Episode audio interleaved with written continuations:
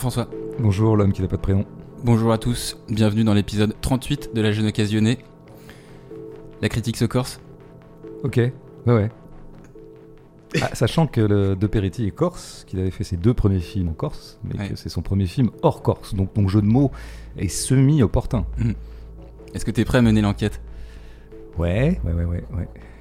Non, de toute façon, je la sens pas cette gêne. Je, je- je- je suis arrivé là, tu sais, je marchais dans la rue, j'ai dit non, je la sens pas. Donc, peut-être qu'on peut s'arrêter dès maintenant. Non mais en tout cas, une enquête, ça se fait avec méthode.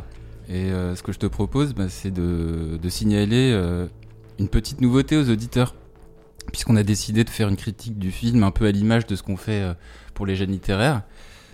C'est-à-dire qu'on va partir des scènes du film pour analyser enquête sur un scandale d'État.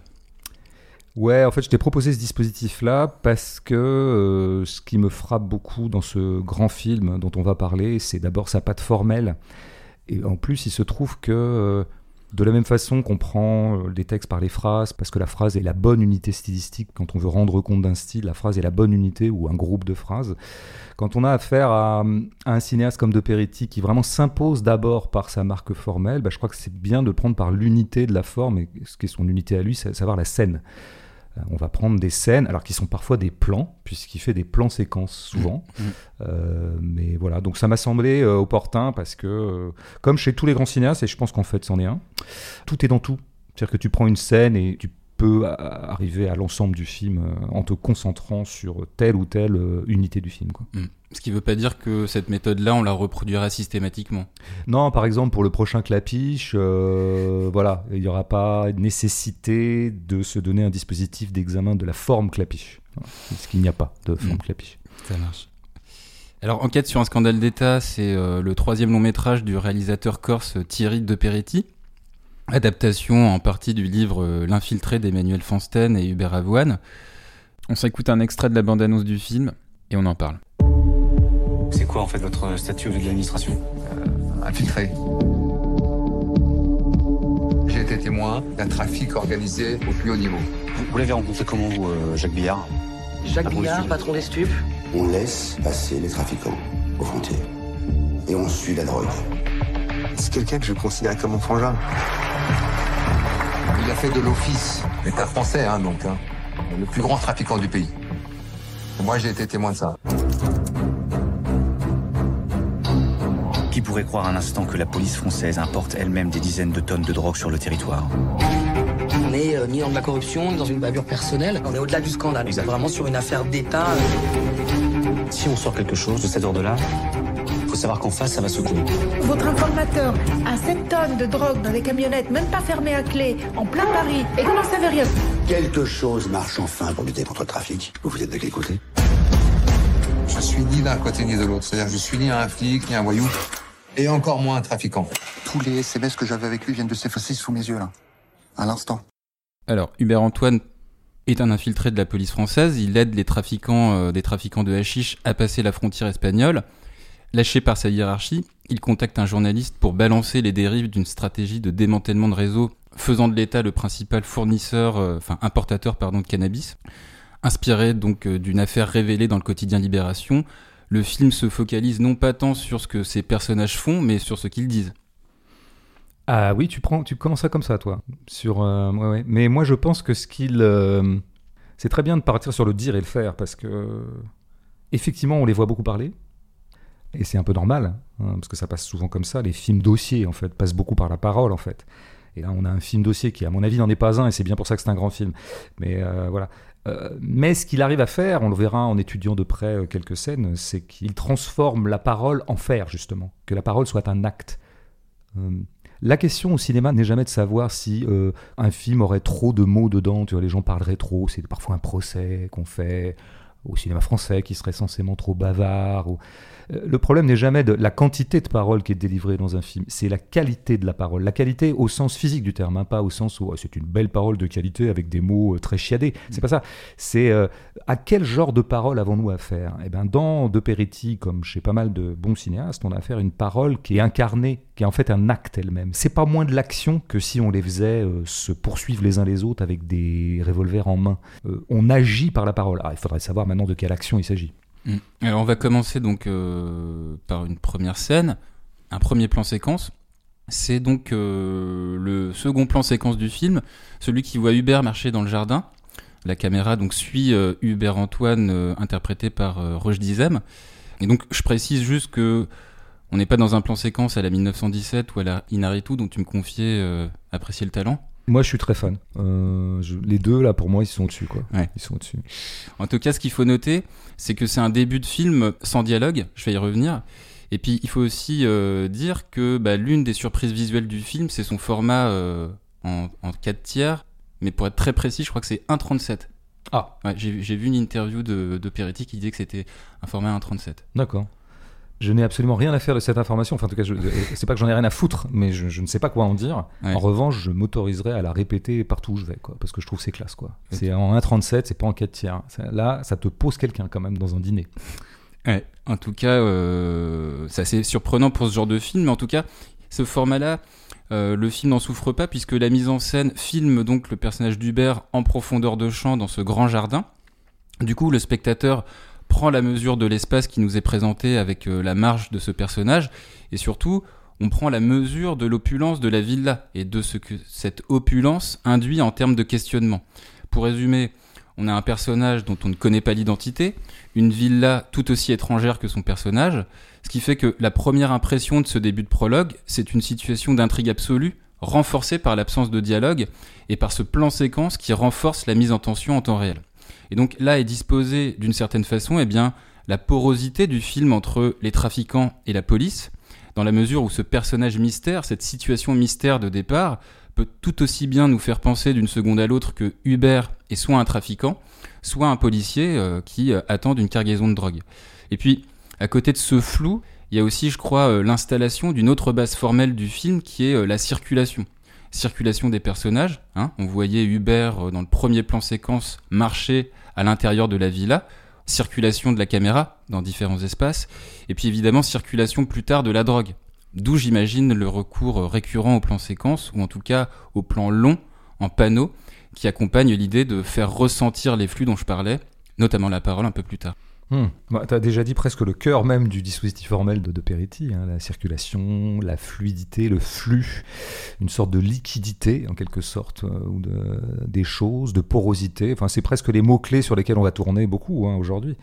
Euh, re- reprenons peut-être très très précisément et phénoménologiquement ce plan séquence, qui est le deuxième plan du film. C'est-à-dire que le film commence par un premier plan séquence. Il est en train comme ça de d'aller et venir dans cette villa. Et puis après, donc comme tu l'as dit, on le voit déambuler euh, dans le jardin, aller en gros de la villa euh, au bord de l'eau. Euh, alors, tu dis, oui, effectivement, c'est pas Inaritu, c'est pas machin. Bah oui, reprenons toujours ces comparants-là, parce qu'ils sont intéressants pour mieux cerner un art. Tu avais beaucoup dans 1917, puis dans d'autres, disons, euh, films où le plan séquence veut faire spectacle. Il se trouve que la caméra suit le personnage, au sens le personnage marche, et la caméra marche derrière lui. Alors c'est souvent steadicam pour, euh, comme ça, amortir les chocs d'une marche. hein, euh, c'est un système d'harnachement, hein, le, le steadicam. Voilà. Peretti fait pas du tout ça. Il le fait un peu dans deux ou trois petites pastilles du film qui, quand on suit euh, Stéphane, joué par Pio Marmaille, Mhm. en scooter. Là, on a une caméra qui, effectivement, qui est peut-être à bord d'une bagnole, par exemple, qui suit le scooter avec un effet assez, comment dire, de coussin d'air presque, assez beau d'ailleurs. Mais là, c'est pas ça. Là, on suit le personnage depuis un point fixe de la caméra. La caméra, elle est euh, dans un angle du jardin, on va dire, hein, on sait pas trop. Et puis, elle suit en panneau, effectivement, ce personnage qui va de droite à gauche et qui va finir euh, au bord de l'eau. Alors, identifions bien le plan de base de De Peretti. Une caméra qui occupe un point de l'espace et dont elle ne bouge pas, qui suit en panneau les choses, droite-gauche, et parfois qui va faire chasser droite-gauche, gauche-droite. C'est pas le cas dans le plan dont on parle, mais ça sera le cas dans d'autres euh, plans. Et alors parfois la caméra bouge un peu quand même en travelling légèrement latéral. Là, il me semble que dans ce plan-là, c'est pas le cas. Il me semble que le seul principe de mouvement, c'est ce panneau droite-gauche qui suit Roche Dizem en train de marcher. Et puis, comme tu l'as très bien dit, distance du personnage. On est à distance. Alors tout ça, tu sais, c'est quand même un peu un filmage documentaire. Parce que quand tu fais un documentaire, en général, tu qu'une position de caméra. Alors évidemment, tu peux bouger, mais euh, en tout cas, tu qu'une caméra. Quand tu prends sur le vif les choses, tu ne les prendras jamais que d'un certain point de vue. Et au montage, bah, ma foi, tu n'auras jamais qu'un point de vue. Tu vas pas pouvoir faire des chants contre chants ou alors en bidouillant. Mais je passe. Donc là, il y a un effet documentaire et, et cet effet documentaire montre bien que De Peretti, je pense que c'est comme la première chose qu'il faut dire de lui. Il nous fait un film de fiction, mais quand même, sa première préoccupation, c'est quand même de capter. Il veut capter le moment. Alors là, on a un type qui est en train de chercher quelque chose, qui est visiblement préoccupé de quelque chose, parce qu'il sent qu'autour de lui, peut-être autour de la maison, il y a des gens qui vont pénétrer dans la maison. Il est un peu inquiet, parano. Bon, ça, c'est la fiction. Enfin, en tout cas, c'est le récit. Mais de Peretti nous racontant ça, cet homme qui euh, va aller jusqu'au bord de l'eau pour voir si on ne sait pas trop quoi d'ailleurs à ce moment-là du film, quand même il faut que ce soit un geste de captation. Et de fait, dans ce plan, on capte des trucs. Moi, je veux dire, à un moment, il y a un palmier qui apparaît, et ben je veux dire, je me suis dit, bah c'est quand même rare qu'on voit des palmiers comme ça au cinéma, quoi. Non, non, mais je veux dire qu'on le voit avec autant de matérialité, de tangibilité, quoi. Et à un moment, il passe au bord d'une piscine, bah c'est pareil, on l'aperçoit la piscine, et Dieu sait si on en a vu des piscines au cinéma. bah, je veux dire, là, bah, je, je me dis, tiens, je la vois comme rarement j'ai vu une piscine euh, au cinéma. Ah, il y a une piscine dans le jardin Alors, je sais plus si c'est dans ce plan-là d'ailleurs, parce que j'ai vu le film qu'une fois. Il y a un moment, on en verra une et je me suis dit à peu près la même chose. Mais je pourrais le dire de plein de détails qu'il y a dans le film où j'ai vraiment l'impression que toute scène, y compris à vocation narrative, doit être pour De Peretti une scène de captation. Il n'oublie jamais que la scène soit charnelle. Quoi. Et, pour ça, il se donne donc cette espèce de dispositif, un peu d'observation à distance. Euh, bon, ça, c'est une première chose. Après, tu l'as dit, ce personnage, on le découvre, ça fait deux plans qu'on est avec lui. On reconnaît l'acteur, mais on ne sait pas qui est ce personnage, surtout si on ne sait pas de quoi va parler le film.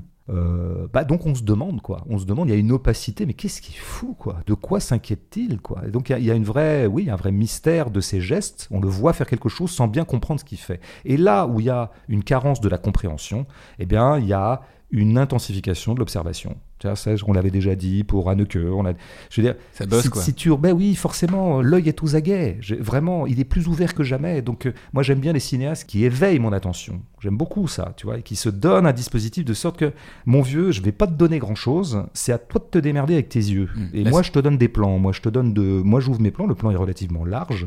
D'ailleurs, il y a beaucoup de plans larges dans le film. Donc, c'est bon. Et après, tu as vraiment dit quelque chose de tout à fait pertinent. Hein, euh, ce qui est fort dans cette scène, c'est qu'il ne nous dit rien du personnage. Il n'y a pas de parole, il n'y a rien, il n'y a aucune information. Et pourtant, par la stricte existence physique de ce qu'il est en train de faire, pratiquement tout est dit. Pratiquement, les enjeux qui vont entourer ce personnage génial qu'est Hubert Antoine sont là, puisqu'effectivement, dans l'opacité même de la scène, à savoir, mais il est propriétaire de cette villa ou il n'est pas propriétaire? Bon, plus tard, dans le plan d'après, avec sa meuf, on comprend que c'est peut-être sa compagne. Il lui Il- dit il est en mission, j'en ai marre. Il est en mission. Donc on comprend que c'est pas sa villa. Mais, mais en même temps, dans ce plan, c'est comme si c'était sa villa. Donc c'est-à-dire que c'est un peu sa villa. Il en est un peu le propriétaire. Et à ce moment-là, il est quoi? Il est en posture de quoi? D'un bon propriétaire honnête qui serait assailli par des gens malhonnêtes? Ouais, parce qu'il dit, oui. il dit à sa copine, euh, enfin à sa femme euh, au téléphone, que quelqu'un s'est introduit euh, la nuit chez lui. Voilà, en fait, ce qui typiquement, ça fait un peu peur. Ce qui est typiquement une parole de propriétaire. Or, nous apprendrons que hein, c'est pas sa villa. Deuxièmement, c'est plutôt lui qui est du côté des malfrats plutôt que. Mais en même temps, il n'est pas vraiment du côté des malfrats puisque c'est un infiltré. Bah voilà. Pourquoi est-ce qu'on adore les infiltrés? Parce que les infiltrés nous permettent toujours de jouer deux choses en une. Au moins deux choses d'ailleurs, parce que ça peut être mille choses en fait. Une fois que tu es passé à deux, tu passes à mille quoi. Tout se démultiplie. Et donc, bah, c'est la grande affaire autour de ce personnage. Jusqu'à quel point est-il un infiltré? Jusqu'à quel point est-il complice des réseaux de trafic de drogue qu'on lui a demandé de plus ou moins pénétrer, accompagner Donc on est déjà, si veux, ce qui est intéressant. Pour résumer, c'est que cette scène, qui a la grande discipline de ne pas délivrer d'informations, de ne pas nous mâcher le travail, elle s'en tient à l'existence physique de son personnage, et son existence physique dit déjà tout de lui. Mais ça, c'est la marque d'un grand cinéaste. Et de la situation même, mais- et de la dans laquelle il est imbriqué. Mais bien sûr, mais c'est la marque d'un grand cinéaste. C'est quelqu'un qui sait faire passer les choses par la chair même des choses, par leur existence physique, leur phénomène, au sens, tu vois, ce qui apparaît de. Mais ça, c'est. je veux dire, Quand on sait faire ça, on est tout de suite dans une très très grande maîtrise de son art, quoi, qui va se vérifier euh, dans tout le film. On passe au deuxième plan que tu nous as sélectionné. euh, Deuxième plan, donc c'est le dernier plan du film, hein, sur, sur le générique de fin. Oui, on fait un gros saut là. Euh, donc trois voitures, trois berlines montent une colline dans la nuit, dans un sens puis dans l'autre par le jeu des lacets de la pente. Alors là, de la même manière qu'on est dans le flou par rapport euh, au plan séquence du début, euh, dans la mesure, euh, ouais, la parole est absente. Il fait nuit, on voit Hubert monter dans une voiture, Ça ressemble à un flashback puisque euh, la voix off de Stéphane nous disait juste avant que la tumeur d'Hubert bah, l'avait emporté. Mais dans ce plan, ouais, on sait ni quand on est, ni où précisément. On sait pas non plus avec qui on est. Et ce qui du coup fait qu'on retrouve cette porosité, cette fois du côté du registre de cinéma. C'est-à-dire que la scène, elle peut se lire comme, euh, donc je l'ai dit, un flashback réaliste. Hein. Hubert euh, accompagne un trafic de stupes euh, en Espagne. Mais la scène, elle peut tout aussi bien s'interpréter comme une scène poético-mystique, en imaginant ce plan comme une marche funèbre avec un, corbillard qui emmènerait le corps d'Hubert au ciel. Bah écoute, superbe. Euh, vraiment. D'abord, formellement, rappelons qu'on est toujours dans le même système, hein, c'est un plan séquence, hein, c'est un plan unique. Alors la caméra est à, à quoi 200 mètres des bagnoles, je ne Mm. sais pas, dans le noir c'est très compliqué d'évaluer la distance, mais on, on est très très loin, puisque on a quand même, elle arrive à embrasser l'ensemble de la colline, quoi. appelons ça une colline, puisqu'on monte un peu en lacet, comme ça, et les bagnoles, comme ça, remontent dans la nuit, et le plan est simplement éclairé par leur phare, quoi. trois bagnoles à la suite. Bon, on a vu donc effectivement dans le plan d'avant Hubert monter dans une des bagnoles et il monte, etc. Donc oui, puisqu'à ce moment-là du récit, Hubert est mort, c'est un flashback. Mais c'est un flashback difficile à localiser dans le temps. Est-ce qu'on est en 2011, 2009, 2013 Mystère, quoi. Par ailleurs, euh, bah oui, effectivement, le plan est, est un plan de nuit et qui va vers une absolue nuit à la fin, puisque tout s'éteint. Bon, alors, on était parti de Marbella. On peut supposer qu'on est à Marbella, on a bien reconnu quand même Ouais. un peu l'ambiance. Bon, bah, il, y a des dire- panneaux, il y a des panneaux de circulation euh, qu'on reconnaît quand on est un peu allé en Espagne. Ben voilà, mais c'est décidément le voyageur en toi nous aide beaucoup à élucider les films. quoi. Euh, C'est pour ça qu'on prend des films qui se passent à l'étranger en général parce que parce qu'on sait que tes lumières seront précieuses. Non, mais on pourrait dire Marbella, Marbella, ben on n'a pas avancé quoi. Hein, on n'a pas avancé et de fait à l'image du film, on n'a pas tant avancé que ça quoi. C'est retour un peu au point zéro, au point Marbella, qui est la ville dont tout est parti, qui était un peu Mm. le cœur de cette espèce d'arrangement entre Billard et un grand caïd parisien pour euh, voilà pénétrer le trafic ou avec les flics espagnols, etc. Donc euh, on se dit, bon, bah Marbella, Marbella, la boucle est bouclée, on n'a pas avancé. Et en plus, le plan est opaque, il est noir, donc là vraiment, on pourrait effectivement le lire symboliquement comme bah, nous ne sommes allés que euh, vers toujours plus de nuit. Contrairement à pas mal de films qui n'ont de cesse que d'élucider leur mystère, bah là, le mystère s'est épaissi. Plus d'opacité, Nous ouais. n'avons fait qu'épaissir le mystère. Mm. Oui, mais dans épaissir le mystère, moi ce que j'aime bien, c'est que le mystère a pris de l'épaisseur. Le mystère a pris de la complexité. Et donc le chemin n'aura pas été fait pour rien. Nous n'en savons pas catégoriquement plus que ce que nous savions au début du film. En revanche, nous avons déplié le mystère. C'est-à-dire que nous avons, comment dire, clarifié les termes de l'opacité. Mais ça, si tu veux, ça pourrait être la définition de l'art. hein. Je- voilà, j'y vais carrément. Euh, je suis pas sûr que l'art euh, soit là pour délivrer des vérités. Par contre, euh, il peut, quand il est dans un travail d'élucidation, au cinéma, à la littérature, d'autres choses, au moins clarifier les termes de l'opacité. Et ben, je veux dire, quand même, le film aura beaucoup enrichi l'opacité de ce personnage, parce que du coup, on en connaît un peu les termes. C'est-à-dire que euh, jusqu'à quel point est-ce qu'il était mouillé, jusqu'à quel point euh, il faisait ça pour le fric, jusqu'à quel point c'est un petit malfrat, jusqu'à quel point au contraire il a une espèce de haute dignité qui fait qu'il a fini par se rebeller contre son propre euh, père de substitution. Je vais vite, mais c'est le film joue un peu là-dessus aussi. Euh, grand Ancien, frère, ancien ou- ami aussi. ancien ami, bien sûr, c'est une rupture d'amitié, c'est une rupture de filiation, c'est plein de choses, c'est une histoire de trahison. Enfin, il y a énormément de choses. C'est-à-dire que le, la, comment dire, on dit souvent qu'on découvre une histoire, on découvre toutes ses ramifications. Bah, c'est super de découvrir toutes les ramifications d'un Mm. film parce que tu fais un déploiement rhizomatique de quelque chose. Donc le parcours n'aura pas été fait euh, pour rien. Après, quand même, il y a un petit élément qui pourrait nous laisser croire que ce film, au bout du compte, quand même, nous donne une information. Plus tôt dans le film, il a été dit dans un- une scène au bar d'un hôtel de Marbella où ils ont une espèce d'indicateur qui leur parle et qui à un moment va s'arrêter de parler. Il dit non, mais ça, j'en parle pas. Enfin, ils sont dans l'hôtel Voilà. en fait. Et Ils sont dans, le hall Voilà, de l'hôtel. Dans le hall de l'hôtel. Et qu'est-ce qu'il leur lâche comme info? Il dit il y avait un mec là-haut qui contrôlait un peu tout. Je sais plus si c'est comme ça qu'il le dit, mais un mec là-haut. L'animal, il parle de l'animal. Voilà, c'est là qu'il se met à parler de l'animal, de- complètement mythologique, tu vois, l'animal, quoi, qui serait peut-être l'autre nom du cœur brutal de toute cette affaire, quoi. Euh, donc figure qui restera mythique, De Peretti suffisamment intelligent, qu'elle sera d'autant plus mythique qu'on ne la filme pas. Mais il était bien question du fait qu'il est là-haut. Et donc quand même c'est des bagnoles ascensionnelles, là, tu vois. Et donc est-ce qu'on n'est pas en train de nous révéler, au in fine, par ce plan, que, en fait, il monte voir l'animal à ce moment-là? C'est un épisode de la vie d'Hubert Antoine qui est Tueur à gage euh, qui est impliqué en fait dans le trafic de drogue Ouais, ouais. euh, côté police française. visiblement un gros méchant. Le mec qui rigole pas. Lui, il est même plus ambigu, l'animal. C'est l'animal, quoi. C'est, euh, c'est- voilà, c'est- Et donc là, est-ce que ce plan n'est pas en train de nous dire Ah, ben en fait, Hubert, il était quand même bien de mèche avec ce salaud de l'animal. Enfin, Mm. En tout cas, le plan ne l'affirme pas, mais le contient. hein, sachant que, voilà, donc. il faut voir aussi qu'on a affaire à une opacité qui quand même euh, fait droit à une certaine piste. Bon, mais au bout du compte, tu l'as très bien dit, ce plan veut aussi dire que bah, qu'il est mort, notre ami Hubert Antoine, et qu'il a, comme on dit, emporté son mystère avec lui. Ce plan dit ça, une espèce de plan qui figure sa mort, hein. on va vers le noir, vers le néant, et qui peut-être aussi est un hommage, ce qu'on appelle un tombeau d'ailleurs en littérature, ce serait un tombeau pour Hubert Antoine, un dernier plan pour lui, pour honorer sa mort, mais avec tout ce que ça comporte d'ambigu. Donc c'est très très beau ce plan. Après je finirai sur un aspect quand même, c'est... Moi je pense que c'est un grand filmeur de Peretti. Qu'est-ce que j'appelle un grand filmeur C'est quelqu'un qui essaie de trouver toujours un peu l'angle je ne vais pas dire original, parce que ce mot n'a aucun sens en art, mais singulier, qui te fait voir les choses sous un autre angle et qui donc, tu as l'impression de les voir comme tu ne les as jamais vues. Mais quand j'ai vu ce plan-là, moi qui était pourtant le dernier, donc j'étais fatigué, on est toujours fatigué à la fin d'un film, surtout d'un film d'une grande densité mm. comme ça. Mais ce plan m'a complètement, je dirais, bon, je suis resté dessus, quoi. T'es resté jusqu'à la fin du générique, ah, en fait. Oui, bah oui. Dans la salle, t'étais un des derniers. Tout à fait. Et euh, ouais, ouais, ouais, des gens qui commençaient à partir, et moi, je, comme ça, je me déhanchais pour pouvoir éviter leur silhouette qui m'obstruait l'écran. Non, mais vraiment, j'étais absolument capté parce que je me disais, je n'ai jamais vu un truc pareil. Et ça m'a fait penser à un plan. C'est assez lointain. Et je n'aime pas les comparaisons, parce que les comparaisons, comment dire c'est pas parce que tu balances des noms que tu as dit quoi que ce soit sur un plan. Mais là, je vais me permettre de balancer le nom et un plan précis parce qu'il me semble qu'il dit tout de l'art de filmeur de De Peretti. C'est un plan très connu de la fin du film de Kiarostami qui s'appelle La vie continue, où tu as comme ça une bagnole qui monte des lacets, une espèce mm. de colline, et il y a des lacets qui sont tracés et qui forment d'ailleurs une espèce d'énorme Z parce que c'est un plan de jour, hein, par contre. Ce hein. que fait d'ailleurs le petit personnage dans euh, Où est la maison de mon ami? Oui, tout à fait. Absolument. Mais c'est un truc qui va être récurrent d'ailleurs dans les films de Kiarostami de ces années-là. Il va beaucoup utiliser ça. Et c'est vrai que ce dernier plan de la vie continue qui est resté très célèbre parce que d'une certaine manière, plus il durait, on voyait l'espèce de bagnole, je sais plus si c'est un 4x4 ou que sais-je, qui montait comme ça péniblement, euh, ces routes presque rocailleuses, même pas goudronnées dans mon souvenir, et de loin comme ça, embrassé large. Et du coup, le plan devenait abstrait. Endurant, son hyper-réalisme mutait en abstraction par ce Z notamment, qui à l'époque n'avait pas été interprété comme un hommage à Zemmour, mais comme Zorro d'ailleurs, disaient certains critiques plutôt. Mm. Et ben là, je sais pas si De Peretti a pensé à Kiarostami, je sais même pas s'il est fan de Kiarostami, je n'en sais rien, c'est pas le problème.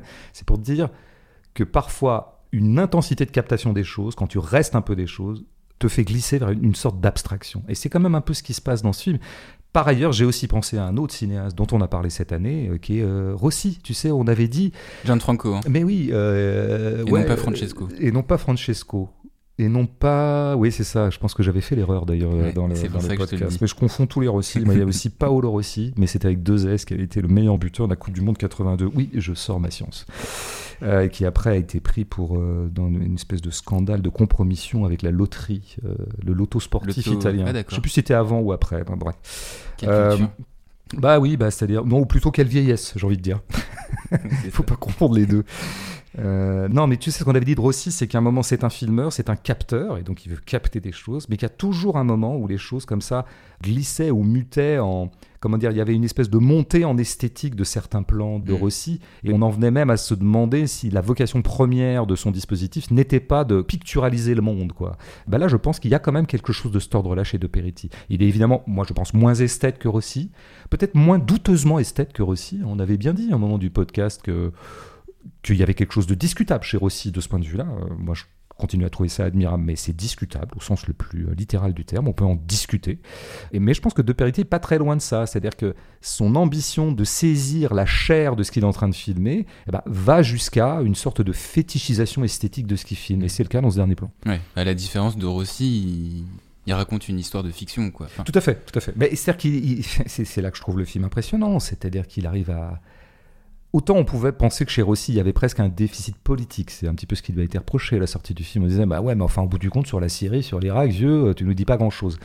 Bon, je dis pas que De Peretti c'est mieux que Rossi, je suis pas en train de distribuer des bons points de fin d'année, tu vois, mais mais ce qui est très impressionnant dans Enquête dans un scandale sur un scandale d'État, c'est qu'il arrive à mener de front tout ça. Ce qui est très très rare. Hein. D'habitude, ce que tu gagnes en acrobatie narrative, tu le perds quand même un peu en captation, tu vois. Lui, j'ai l'impression qu'à toutes les scènes, il arrive à mener de front trois ambitions euh, narration, captation, esthétisation, pour le dire avec des mots de merde. Mais... Bah là, on a presque tout dit. Hein. Ouais, on va s'arrêter là. Salut, j'ai été vraiment ravi de te voir. Écoute, euh, voilà. Et puis, bah, bonne continuation dans la vie. Bon séjour en Corse. Oui, j'y vais dans pas longtemps. Oui, de fait, ouais, tout à fait. Ouais. Ouais. Ouais. Ce qui est une coïncidence, hein, je dis pas pour. On se euh, demande si on fait pas ce podcast en prévision de ce voyage-là, en fait. Je me suis dit que je pouvais amadouer quand même la population locale, qui est un peu revêche hein, par moment, euh, en faisant l'apologie d'un cinéaste corse, que, que par ailleurs pour lequel j'ai beaucoup de mépris, comme on l'entend aujourd'hui. Allez, on passe à, une, un autre plan séquence. euh, donc, on revient à la fin du prologue. Donc, c'est un plan séquence presque fixe du concert euh, électro au tout début. On aperçoit donc le journaliste de Libération Stéphane et sa bande de collègues, de copains, sur un dance floor. Caméra légèrement surélevée. Le tempo et le volume du son bah, dissonnent avec le prologue, puisqu'on est sur un beat bien techno. Hein. On a une coupure nette euh, de ce point de vue-là, de l'ambiance du son. Et juste avant, ouais, donc on était avec Hubert, allongé euh, de jour dans son lit à écouter du reggae. Donc c'est vraiment une coupure nette du point de vue du son. Donc on, on a donc ce plan séquence presque fixe, légèrement, hein, flottant euh, pendant cette soirée festive. Les journalistes ont l'air plus ou moins défoncés à une substance illicite. On, Ouais. peut, on peut hypothétiser du MDMA, hein, dans la mesure où d'une part, euh, ça se caresse pas mal dans le plan, et puis d'autre part, euh, Non, mais ça, on, on sent le spécialiste, pardon, hein, de- je, je veux rien révéler, mais. Non, non, mais. euh, Non, non, mais on sent que- attends, il y, a un autre élément aussi. Parce que d'autre part, Alexis, le collègue de Stéphane, dans une soirée en fin de film, il fera le geste de lécher son doigt. Euh, voilà. D'où peut-être le fait que Ouais. la caméra flotte avec ses personnages. Mm. En tout cas, et contrairement à Hubert et Jacques, présentés comme des personnages relativement solitaires, bah, on a un premier plan de Stéphane qui, lui, s'affiche comme un personnage de tribu. Il jouit d'une certaine sociabilité, sociabilité dont Hubert sera dépendant pour relayer euh, ses révélations. Alors juste une dernière remarque, dans ce plan, les personnages sont aussi muets. Il n'y a pas de parole, il n'y a pas, y a pas de, y a pas, a pas de parole, pas de dialogue. Et pourtant, à la manière euh, du premier plan séquence analysé, il y a déjà des informations qui jettent le trouble sur le personnage de Stéphane et qui permettent de densifier la complexité narrative du film. J'ai dit l'ambiguïté de cette scène pour le spectateur puisqu'on soupçonne les personnages d'être légèrement drogués. Et donc de la même façon qu'on se posait des questions sur Hubert dès la première rencontre, eh bien nous nous en posons également avec Stéphane et sa corporation, dont on se rendra compte par la suite qu'ils sont tous sauf blancs comme neige, hein, sans mauvais jeu de mots. Et en fait, cette scène, elle suggère les bases d'un personnage ambigu qui dénoncera les dérives d'un système lié au trafic de drogue, mais qui lui-même en est d'une certaine manière partie prenante en tant que consommateur. Ouais, ouais, ouais. Bah, t'es en forme, hein, franchement. Euh, non, mais c'est bien, moi, ça va me faire des vacances, hein, je peux rien à dire. Euh, je vais prendre des choses par quelque chose encore plus littéralement matériel, quoi. Euh, écoute, c'est toujours pareil, euh, on, on en a vu des. C'est souvent que le cinéma s'immisce dans ce genre de lieu, euh, tu vois, bon, une espèce de boîte, euh, ou alors, je sais pas, je pense que c'est un concert plutôt d'un DJ, un, un truc comme ça. Ouais, techno. Euh, c'est un peu, bon, voilà. il y a- Dans un hangar, dans un warehouse, Ouais, quelque quoi. chose comme ça, quoi. Bon, ça a été beaucoup filmé parce que c'est presque des, comment dire, c'est des lieux qui sont tellement euh, formellement euh, repeints, Ouais. euh, tu vois, que, bah, évidemment, le cinéma n'a plus qu'à ramasser des effets visuels qui sont presque objectifs. D'ailleurs, c'est ce qu'il fait. Il y a un filtrage, tu vois, par exemple, il y a un filtre. Plutôt que de rajouter des filtres lui-même par sa technicité de cinéma, bah, il se sert des modulations de couleurs qu'il y a euh, d'une dominante spot à l'autre, quoi. Je, je le dis, j'ai pas les termes techniques, mais Il se enfin, sert, elle se sert puisque la chef opératrice Oui. du film est Claire Maton, oui, oui, tout à fait, qui est une chef-op, d'ailleurs, les plus, euh, comment dire, recommandables depuis 10-15 ans maintenant, en général. qui avait Ça, fait d'ailleurs Portrait de la jeune fille en feu. par exemple, et puis elle a travaillé avec Guiraudy, puis plein d'autres. Enfin Ouais. bon, je veux dire, là, c'est devenu une valeur très très sûre du cinéma euh, français, et ça ne m'étonne pas que De Peretti soit allé la chercher d'ailleurs. Je veux dire, bon, même si elle est, elle est très demandée par beaucoup de gens, mais je crois que ça corrobore mon hypothèse que la captation elle-même l'intéresse beaucoup, parce que c'est quand même d'abord ça le cœur de métier d'un chef-op. Euh, donc voilà, non, mais ce que je veux dire, on en a vu beaucoup au cinéma, et d'habitude, bah, évidemment, beaucoup d'imbéciles euh, font l'erreur de vouloir faire un montage hypercut comme pour simuler ou figurer formellement ce qui serait l'équivalent de ce que sont en train de vivre les gens qui sont dedans, qu'ils soient plus ou moins sous stupéfiants ou pas. Avec les stroboscopes. Euh, voilà, le stroboscope, c'est-à-dire que la mise en scène elle-même ou le montage deviendrait stroboscopique lui-même. Bon, bah, c'est une erreur parce que du coup, on voit plus rien. Et là, il y a un choix plutôt de regarder, de voir quelque chose en restant sur ces gens. Et on les voit comme rarement on a vu ça au cinéma. Tu te dis qu'ils ont probablement pris des trucs. Mais pourquoi tu te le dis? Mais parce qu'on on a le temps de les voir. On voit à peu près dans quel état ils sont. Et c'est très subtil. Et effectivement, on voit qu'il y a une sorte comme ça de proximité entre eux. Euh, Puis ils ont un peu les yeux révulsés. un petit Voilà. peu. mais parce que il y a rien de tel que de rester sur eux pour voilà prendre le temps d'observer cette chose-là. Voilà, je le note quoi. C'est rarement comme ça qu'on appréhende ce genre de scène. Euh, parenthèse refermée. Il y a un truc que tu dis que, si je peux me permettre, votre honneur. est un peu biaisé Ouais. et qui ne rend pas compte de, de ce qu'on vit véritablement quand on voit ce plan, nous, dans le temps du film. Tu dis, on voit ces journalistes en train de... Mais et nous ne savons pas qu'ils sont journalistes. N'oublie Ouais, jamais vrai, ça. C'est vrai. Alors, tout ce qu'on comprend dans ce plan, c'est quoi? C'est Pio Marmaille. Lui, on le connaît, on sait que c'est l'acteur. Et peut-être que si on, On, est a, on a- renseigné... on a vu l'affiche avant de rentrer On dans a la vu salle. l'affiche, quand même. maintenant moi je savais pas que c'était lui qui. Tu vois, je sais pas que c'était un rôle de journaliste, moi je, je savais très très peu de choses avant d'y aller. Donc, euh, et je reconnais aussi l'acteur des Misérables, dont j'ai oublié le nom, euh, Alexis Euh, Mananti, Alexis je Mananti, crois, voilà. et qui est d'ailleurs euh, prénommé du même. Qui s'appelle. Alexis dans le film, absolument, Mm. tout à fait. Qui est un super acteur, qui était très bon dans Les Misérables et qui est aussi très très bon là. Pourquoi j'insiste sur ce truc qui paraît chichiteux? Je trouve passionnant que le premier plan qu'on a de ces gens qui, dans le film, auront pour fonction centrale d'être des journalistes, on va pratiquement les voir faire que ça, être des journalistes, quoi, Mm. d'investigation. Eh bien, de les prendre dans un aspect de leur vie qui ne correspond pas du tout à la fonction pour laquelle on va les suivre, c'est très intéressant parce que ça leur donne, je dirais, de la multiplicité. Personne n'est épuisable par sa fonction. Aucun corps n'est épuisable par son métier. Un corps, c'est toujours une zone d'hybridation entre tout un tas de modalités. Donc oui, ces journalistes qu'on va voir très sérieux et très acharnés à élucider la vérité euh, sont aussi des gens qui se pètent la tête de temps en temps le vendredi soir euh, en écoutant de la techno. Mm. Qui s'en détonnerait Euh, Les imbéciles? Mais c'est quand même bien de l'incarner.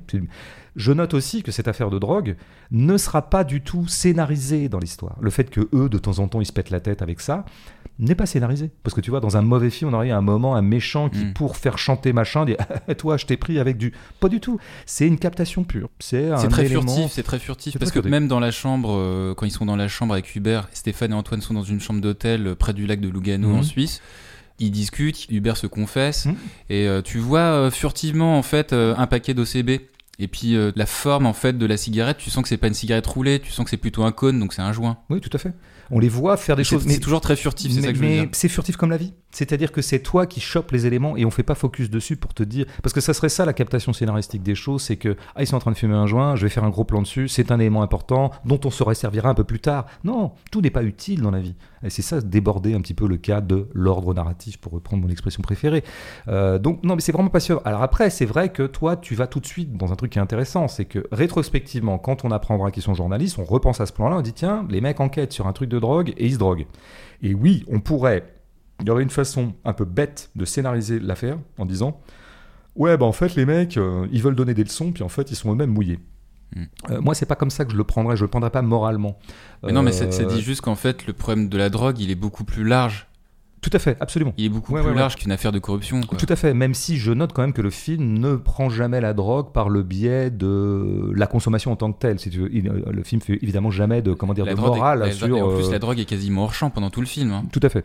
Mais ce que j'en déduis, moi, c'est pas du tout que ces gens qui pourraient être des donneurs de leçons, genre journalistes de libération, euh, qui font une espèce d'opération de main propre, un peu comme ça, à travers leur investigation, sont en fait eux-mêmes des consommateurs? Ouais, bof, euh, ouais. Non, je pense qu'une façon de le dire plus simple, c'est un peu ce que tu as dit d'ailleurs, mais je vais le redire avec mes mots, et je pense que c'est la clé de tout ce film, c'est que tout le monde est embarqué. Et surtout, tout est pour eux avec tout. C'est-à-dire que, effectivement, bah oui, moi, à la fois, euh, j'enquête sur des trafiquants et en même temps, j'en prends. euh, toi, t'es flic et en même temps, quand même, tu fais alliance avec le plus grand caïd de Paris. euh, toi, tu travailles pour les flics et en même temps, c'est toi qui stocke de la drogue. Enfin, porosité permanente, les choses comme ça se. Alors, tu sais, on avait parlé à propos de. Paul Thomas Anderson de modulation, ben, Mm. on, est, Bah ouais, ouais. ah bah, on est dans un grand cinéaste de la modulation, Ouais, hein, on, est, on est dans l'anti-scénarisation, parce que l'anti-scénarisation, elle sépare les choses. Le scénario sépare les choses. Il y aura les flics d'un côté, il y aura les machins de l'autre, toi tu seras ceci et pas cela. Et ben, le système de De Peretti, le brio de son récit, fait qu'en fait, tout le monde est toujours un peu tout le reste. Mm. Quoi. On est toujours beaucoup de choses à la fois. Euh, ce qui ne veut pas dire, encore une fois, qu'on soit impur ou malhonnête, mais on est toujours un peu bon. Ce qui justifie définitivement euh, son système formel. Parce qu'effectivement, euh, on l'a pas dit pour l'instant, mais bah, le système formel de De Peretti exclut, par exemple, deux choses.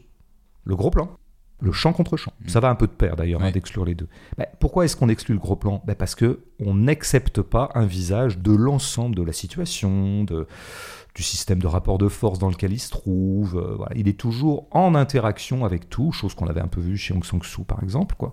Et puis le champ contre champ, bah, vraiment, là, on va en parler parce que le plus, le, j'ai- le- le j'ai un exemple. de champ contre champ dans le film. Bah, justement, de non-utilisation du champ contre champ, Ce serait dans quel euh, plan? Bah, ce serait dans la première rencontre euh, Stéphane et Hubert dans le café. D'accord, ben on va y aller. Je termine juste en Ouais. disant que euh, Comme ça, j'introduis le plan qu'on va voir, qui effectivement nous les montre tous les deux côte à côte. À aucun moment on sera en champ contre champ, alors qu'en fait c'est un dialogue. Ils sont face à face. Euh, ils sont, euh, ils, Ils sont face à face de profil. ils Dans- sont, je crois qu'ils sont assis rencontre. sur la même banquette. hein. Dans la première rencontre, Ah, tu parles de la, de la rencontre. J'étais Ouais. déjà sur le, le moment où ils sont au restaurant. Ouais. Euh, oui, ils sont face à face. Mais de fait, on a, on a, alors que tout serait fait pour qu'on ait un champ contre champ dans ce genre de film, eh ben, on a plutôt un point de vue unique, une caméra qui est à 2-3 mètres. Mais voilà, tu vas achever de la décrire. Donc on a cette première rencontre euh, Stéphane Hubert au café. Donc ça y est, Hubert, il est en mode lanceur d'alerte. Il s'est fait euh, donc lâcher par son chef euh, Jacques Billard. Il a donc rendez-vous avec Stéphane pour commencer à tout balancer. Donc on commence cette séquence par un plan qui embrasse les personnages dans le même cadre. Ils sont donc face à face, de profil, position dont on peut interpréter une forme d'égalité dans leur rapport de force professionnelle. Les plans longs aussi sont assez, enfin les plans sont assez longs, coupés euh, deux ou trois fois, pas plus, avec des panneaux en lieu et place donc du champ contre champ, pour être donc dans la continuité euh, du déroulé discursif euh, entre deux. Ouais, je me permets de t'interrompre parce que je sais pas si c'est. J'ai pas souvenir assez précis. Est-ce que c'est des panneaux, tu sais, où la caméra bouge Au pas, début. mais elle pivote comme ça, ou est-ce que c'est un léger travelling latéral droite-gauche? Bah, c'est un peu comme dans la conférence de rédaction. Eh ben, à Donc chaque fois. c'est un travelling alors, tu penses Euh, Moi, j'ai l'impression. En fait, que je pense deux. que parfois, non, non, mais parfois, ils conjuguent les deux, bien sûr. Ouais. La conjonction des deux crée euh, un flottement encore plus euh, indécis. Quand tu joins un panneau à un travelling, tu vois, tu, alors vraiment la scène devient très comme ça modulante, on va Mhm, dire. mhm. Et euh, je sais plus exactement ce qu'il en est dans la scène que tu décris, mais c'est pas grave. Et euh, ce qu'on note aussi au niveau de la lumière, c'est qu'ils sont en léger contre-jour. Certains euh, critiques l'ont interprété comme voilà, des personnages de l'ombre, ou en tout cas de, de montrer une certaine ambivalence des personnages. Aïe, aïe, aïe, aïe, aïe. C'est qui ces critiques? Faut qu'ils arrêtent ce métier, je pense. Je donnerai pas de nom. Donc parce que- contre-jour égale personnage obscur. Ok, super. Non, mais en tout cas, Em- Emily Barnett dans Le Cercle, elle disait que Ah c'était bah voilà. pour, c'était Bah. pour montrer l'ambivalence des personnages. Ça fait 10 ans qu'elle aurait dû arrêter. Oui, je balance. Euh, et donc, Hubert est une nouvelle fois présenté comme euh, un personnage euh, insaisissable avec les mots, hein, cette fois, puisqu'il dit, je le cite, qu'il n'est ni flic, ni voyou, et encore moins trafiquant. Et là, on a envie de dire à Hubert, mais qui es-tu? Qui es-tu donc, Hubert? Et, le, le fait est qu'il est mort. Donc on peut pas lui demander. Non. Ouais. Alors, je disais au début que le cadre les met à égalité. Ils le sont d'autant plus que bah, le film joue à ce moment-là euh, une interdépendance entre eux. Hubert a besoin de révéler publiquement des informations confidentielles, et Stéphane a besoin du récit d'Hubert pour, à minima, faire son travail de journaliste, au mieux s'en servir euh, comme tremplin professionnel, euh, j'en reparlerai euh, dans d'autres scènes. Et puis, dernière petite parenthèse sur cette scène, on parlait de porosité euh, du point de vue du scénario. Il faut aussi noter que la méthode de tournage elle-même contient une part de porosité avec le réel cette fois, puisque d'après mes informations, euh, le tournage s'effectue en présence des clients du bistrot euh, d'un côté, avec les bruits de comptoir et de couverts qu'on entend dans le plan en son direct. Ouais, bah oui, on le ressent ça. Moi, je savais pas, j'avais pas l'info, mais j'ai eu la sensation. Donc, tu vois, on est complémentaires. Moi, je m'en tiens aux effets et toi, tu vas chercher les causes. Je pense qu'à nous deux, on pourrait faire un- une belle équipe. On devrait monter un podcast de cinéma, par exemple, ou un truc comme ça. Euh, c'est une scène d'interview, enfin, Mm. de premier entretien, on Ouais, va parce dire. que tu parlais de modalité, là on a vraiment une modalité discursive pour le coup. Tout à fait. Ça va parler. Euh, Il y en a pas mal des vraies interviews dans le film. Et je me suis dit, le premier effet que j'ai eu quand j'ai vu la, la récurrence de ce dispositif, c'est que c'était bien pratique, effectivement, pour contourner ce qui est une chérie des films dossiers, ou des films, si tu veux, dont le dossier qu'ils essaient de réouvrir est complexe. Et donc, le grand problème d'un scénariste de ce genre de bordel, surtout quand tu veux faire un tout petit peu le boulot quand même, c'est de faire passer les infos. Et c'est la phobie ou le repoussoir de tout scénariste de dire comment je vais réussir à faire passer les infos sans que ça ait l'air d'être de l'exposition. Tu Mm. vois, genre, bah voilà, je te fais passer des trucs et, et c'est bien lourd. Et en général, le spectateur ne s'y trompe pas, il voit bien que c'est à lui qu'on est en train de parler euh, et que sous couvert d'avoir une scène, un dialogue, en fait, on est en train. Mm. euh, bon. Certains résolvent ça de façon tout à fait efficace et d'autres devraient y avoir davantage recours par une sorte d'écriteau, quoi, tu vois, où en fait on donne directement les informations. Moi je préfère. hein Mm. plutôt que cette espèce de pastiche de dialogue là où en fait on a affaire qu'à un monologue. Donc ces interviews là permettent quand même cette façon de faire passer les informations tout en faisant en sorte que ce soit une vraie situation quand même parce qu'une interview c'est une situation. Mm. C'est pas une situation abstraite quoi, c'est très incarné une interview notamment la première fois où on se rencontre. Par exemple, ces deux là c'est pas simplement Bah, Stéphane peu, va dire, bah, il se renifle évidemment. Et notamment Stéphane et je trouve que là Pio Marmaille le joue très très très bien comme souvent dans le film il est sur ses gardes. Parce que des loulous comme ça, il en connaît. Il y en a plein d'autres. Un journaliste est souvent sollicité par des gens qui disent Oh, j'ai des révélations, attention, hein, rendez-vous euh, au café de machin tout à l'heure, parce que moi, je vais vous dire des trucs là, ça va sortir. Mm. Et en fait, il tombe sur des espèces de guignols euh, qui sont limite euh, pathologiques. Donc il est un peu. Puis lui, surtout, il faut qu'il sécurise un peu le truc. hein. Ouais, il faut qu'il soit- plein de notes pour après recouper, ouais. recouper les informations. Bah, Il écoute, il jauge le mec, il le regarde, il regarde sa tête. Enfin, c'est une scène en fait qui est beaucoup plus qu'une scène d'interview. C'est une scène où, on- t'as raison, on se renifle quoi. Euh, l'autre lui montre des textos, surtout que l'autre, lui, il essaie de, voilà, de, se rendre crédible, ouais. de se, ouais, de vendre un peu son affaire. C'est vrai que euh, l'expression vendre son affaire serait la bonne, parce que on verra plus tard que le personnage est parfois euh, n'est pas, euh, comment dire, réfractaire à recevoir de l'argent. Donc c'est ça qui fait que la scène devient, elle prend de la chair, et que donc tu as cette façon très maligne d'arriver à donner plein d'informations, parce que de fait on en a plein, sans rien renier du fait que ce soit une scène, une vraie scène de cinéma, avec de la chair, avec des personnages, avec des enjeux affectifs, avec des enjeux, ouais, des enjeux d'action pratiquement, quoi. Est-ce que qui est en train de la faire à l'envers à qui, quoi? Qui est le plus crédible? Et en fait, je crois que c'est ça que développe le plus le film. Ça, je pense que c'est vraiment le ce qui est le plus frappant en fait dans le film, euh, par-delà ce qu'on a dit formellement, c'est qu'il n'arrête pas de multiplier les moments langagiers. Tu vois, on parlait de du dire et du faire. Hmm. Les moments langagiers, les moments de parole où un personnage est en posture de devoir convaincre un autre. Et donc de devoir y mettre lui-même beaucoup de conviction pour pouvoir convaincre l'autre. En fait, c'est tout le temps ça. Même dans la conférence de. Ouais. La première fois qu'on débarque dans la conf de rédac de Libé, Mm. eh ben, il y a une journaliste qu'on ne reverra plus du tout par la suite, qui est en train de vendre un sujet. Et plus tard, celle dont on comprend qu'elle est la chef de service de Stéphane et Alexis, elle doit être la chef du service police-justice de Libé ou investigation de Libé. Moi, je pense qu'elle est rédac chef. Oui. Rédac chef adjointe, mais du journal lui-même. Ah, ça, je suis pas sûr, parce que je pense que justement, elle, elle fait l'un. Non, tu sais, c'est très Bah, je, hiérarchisé. je dirais pourquoi. Je pense que tu après. en tout cas, elle, elle doit s'entremettre Mm. entre les vrais rédac chefs et son service à elle, Mm. qui est le service Ouais, investigation parce que du coup, à la fin, je pense qu'ils ont tous une promo. Elle, elle a une promo parce qu'elle fait un édito, parce qu'elle défend son édito au Ouais, procès. mm, Et Stéphane, en fait, lui, ouais. c'est sûr qu'il a une promo, parce qu'en fait, d'un point de vue spatial, mais j'anticipe sur ce que j'allais dire après, Ouais. il est situé en fait en hauteur sur les tables en hauteur dans la conférence de rédaction et à la fin en fait il sera il siégera en fait à la Ah table centrale là où tu as ceux qui, Euh, ouais. qui alors, pèsent quoi. euh, alors, euh, très très bien vu. Je pense que le, le deuxième aspect est très juste. Je l'avais, je l'avais pas vu. Hein, tu, tu me- et ce qui corrobore aussi le fait que dans le réel Emmanuel Fansten Mm. il est devenu grâce à cette affaire chef de service de la police justice Hmm. à Libé D'accord. Mais tu vois, alors bon, puisqu'on s'arrête là-dessus. Ce qui est très intéressant, c'est que tu aies vu ça et que je l'ai pas vu. Mais ça, ça prouve bien qu'il y a plein de trucs dans le film comme ça qui passent un peu au passage. C'est quand même extrêmement subtil, quoi. Tu vois, euh, voilà. Et, et c'est nos yeux qui sont en permanence éprouvés. Et ce que la deuxième chose que tu dis me paraît très très juste. hein. Ça, j'avais pas du tout vu cet aspect-là, qui effectivement va dans le sens sur lequel on reviendra, à savoir que bah oui, euh, c'est toute l'ambiguïté du rôle de journaliste. C'est une ambiguïté que j'appellerais l'ambiguïté Mediapart. Avec tout le respect que j'ai pour Mediapart, qui font du bon boulot, tu vois, globalement, tu vois, ils vont. Mais comment dire, c'est pas parce que tu trouves que quelqu'un est en position ambiguë que tu es en train de le dénoncer. Tu es simplement en train de rappeler qu'il est une créature sociale dans une société marchande. Et qu'en fait, l'ambiguïté de Mediapart, ben, c'est la mienne aussi comme écrivain. Et c'est la tienne comme travailleur. De... C'est celle de tout le monde, quoi. On est toujours un tout petit peu à la fois très sincère et toujours un petit peu en train de se vendre quand même, quoi. Et donc, Mediapart, ben, c'est vrai qu'ils sont sans doute très sincèrement désireux d'élucider un certain nombre d'affaires, notamment d'État. Eh, mais ils sont aussi très sincèrement désireux de pérenniser leur modèle économique. Quoi. Voilà. Bon, et donc, euh, Fanstein et euh, Stéphane sont dans ce cas-là. Moi, ce qui m'intéresse donc, c'est ça. C'est qu'on voit tout le temps des gens en train d'essayer de convaincre quelqu'un d'autre. Y ça, compris euh, Vincent Lindon euh, Jacques Billard bien euh, sûr. face à la procureure de la République Absolument. qui La est jouée par euh, Adrien-Tedeschi. Tedeschi, ouais. Le procès, bien sûr, on y reviendra, est un moment où tu dois convaincre.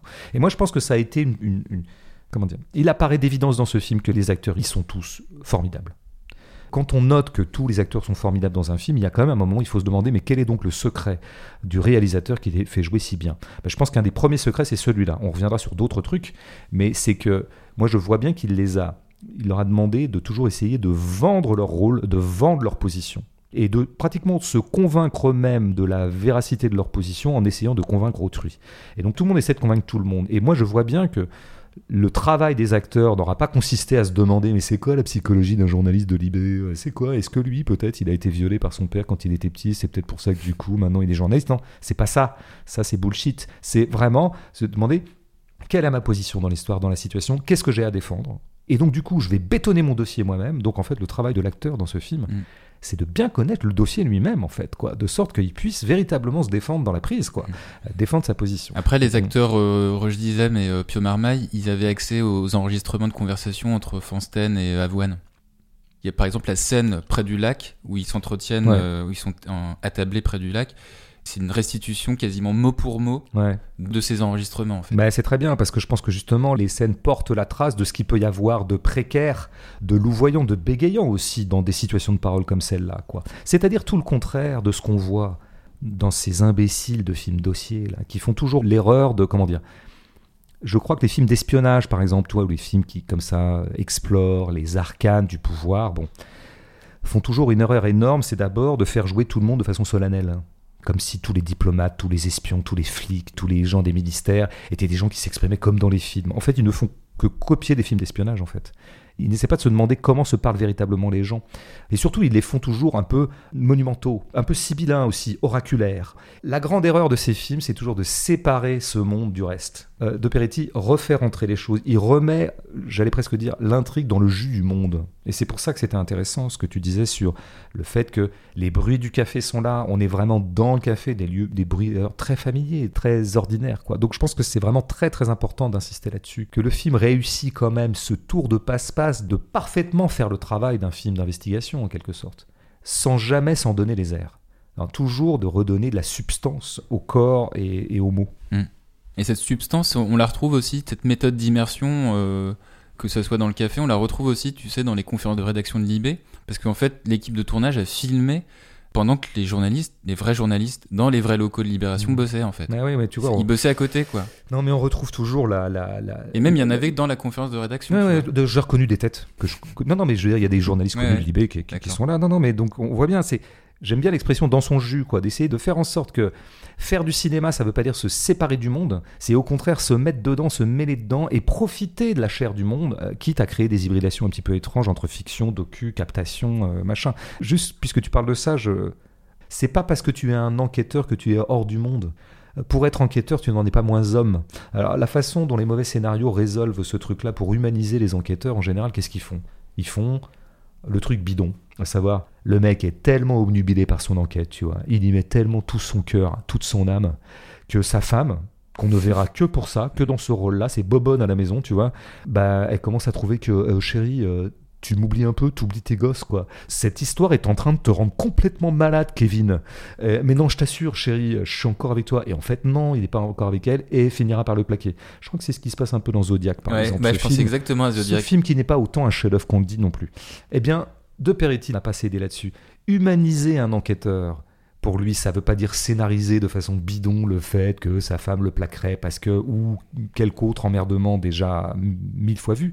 Ça veut dire lui donner cher. Donner cher à, aux situations même d'enquête, quoi. Et là, on en a un bon exemple, c'est une bonne transition, puisque là, on a une scène où euh, on a à peu près le même rapport qui se joue, où euh, l'enquête, elle continue dans un moment un peu festif. C'est euh, Hubert et Stéphane, tu sais, qui s'engueulent côte à côte au restaurant, le soir, après la demande en mariage d'Hubert auprès de Mylène. Tu vois, on est dans un bar-boîte, comme d'hab, prise de son direct. On entend d'ailleurs un remix d'un des tubes des Négresses Vertes, presque aussi fort que le son des voix euh, du duo euh, Hubert-Stéphane. Leur livre sur leur affaire, euh, il est sorti en librairie.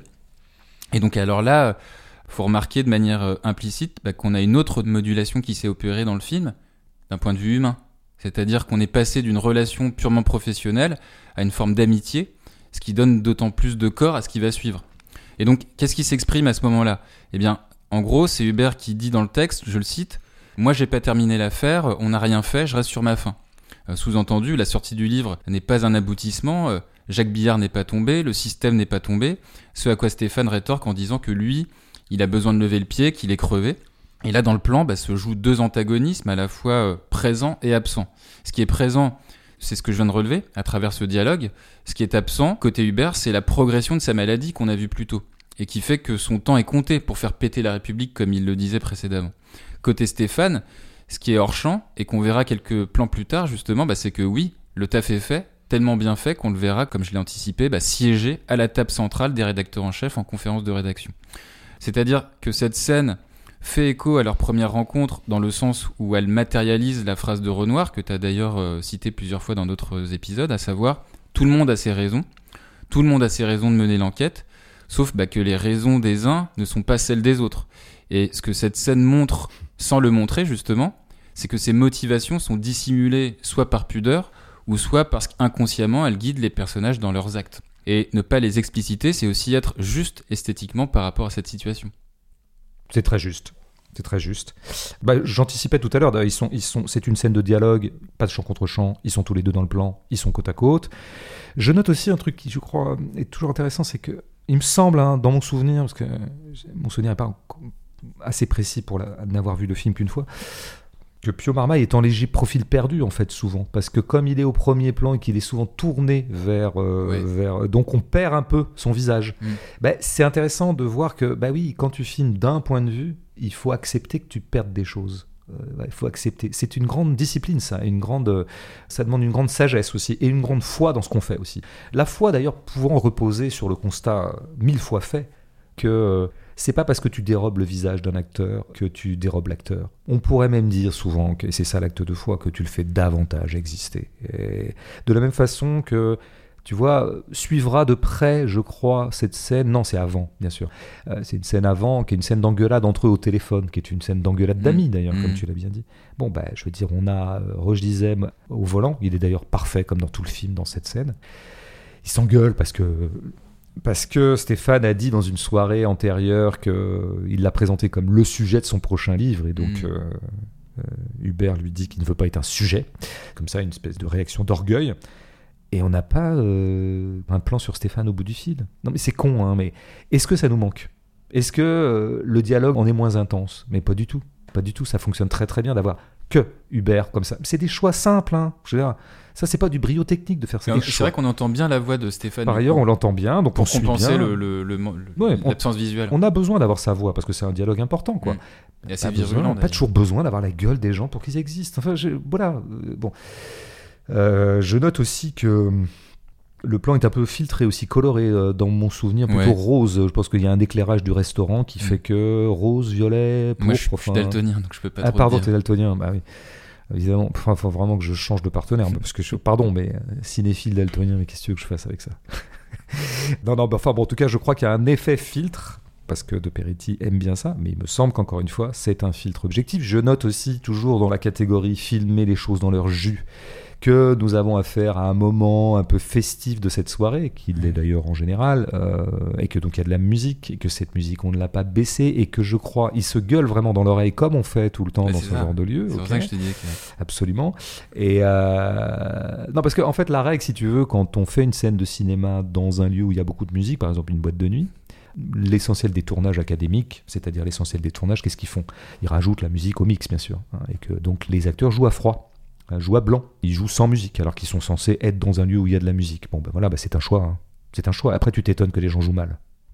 Là, mais, non mais si tu veux bien faire jouer les acteurs, réfléchis un peu. Mm. Donc la meilleure façon de leur faire jouer deux mecs qui sont un peu en train comme des potes de régler leur compte, de se prendre un peu la gueule en fin de soirée, on les devine sans doute un peu bourrés, avec la musique, mais mets la musique et demande aux acteurs bah, de se gueuler dans l'oreille pour se faire entendre. Et la scène sera d'autant plus juste. C'est aussi ça, faire les choses euh, dans leur jus. Alors après, voilà, sur le contenu, t'as tout dit. À ce moment-là, ils ont une espèce de règlement de compte où Hubert voudrait réaffirmer un peu les termes du deal entre eux. C'est quoi le deal Euh, Ou alors euh, l'hétérogénéité de leur motivation? C'est-à-dire qu'en fait, Hubert fait la gueule parce qu'il voit tous ces gens bah, qui sont en train de faire la fête parce que le livre est sorti, puis ça y est, pour eux c'est fini, Mm. quoi. Alors que pour lui c'est pas fini, lui il veut aller au bout, bon voilà, comme tu l'as dit, hein, il veut faire tomber la République, en tout cas, euh, que ça produise véritablement quelque chose. Pour lui, un livre n'est pas une fin en soi, un livre est un moyen.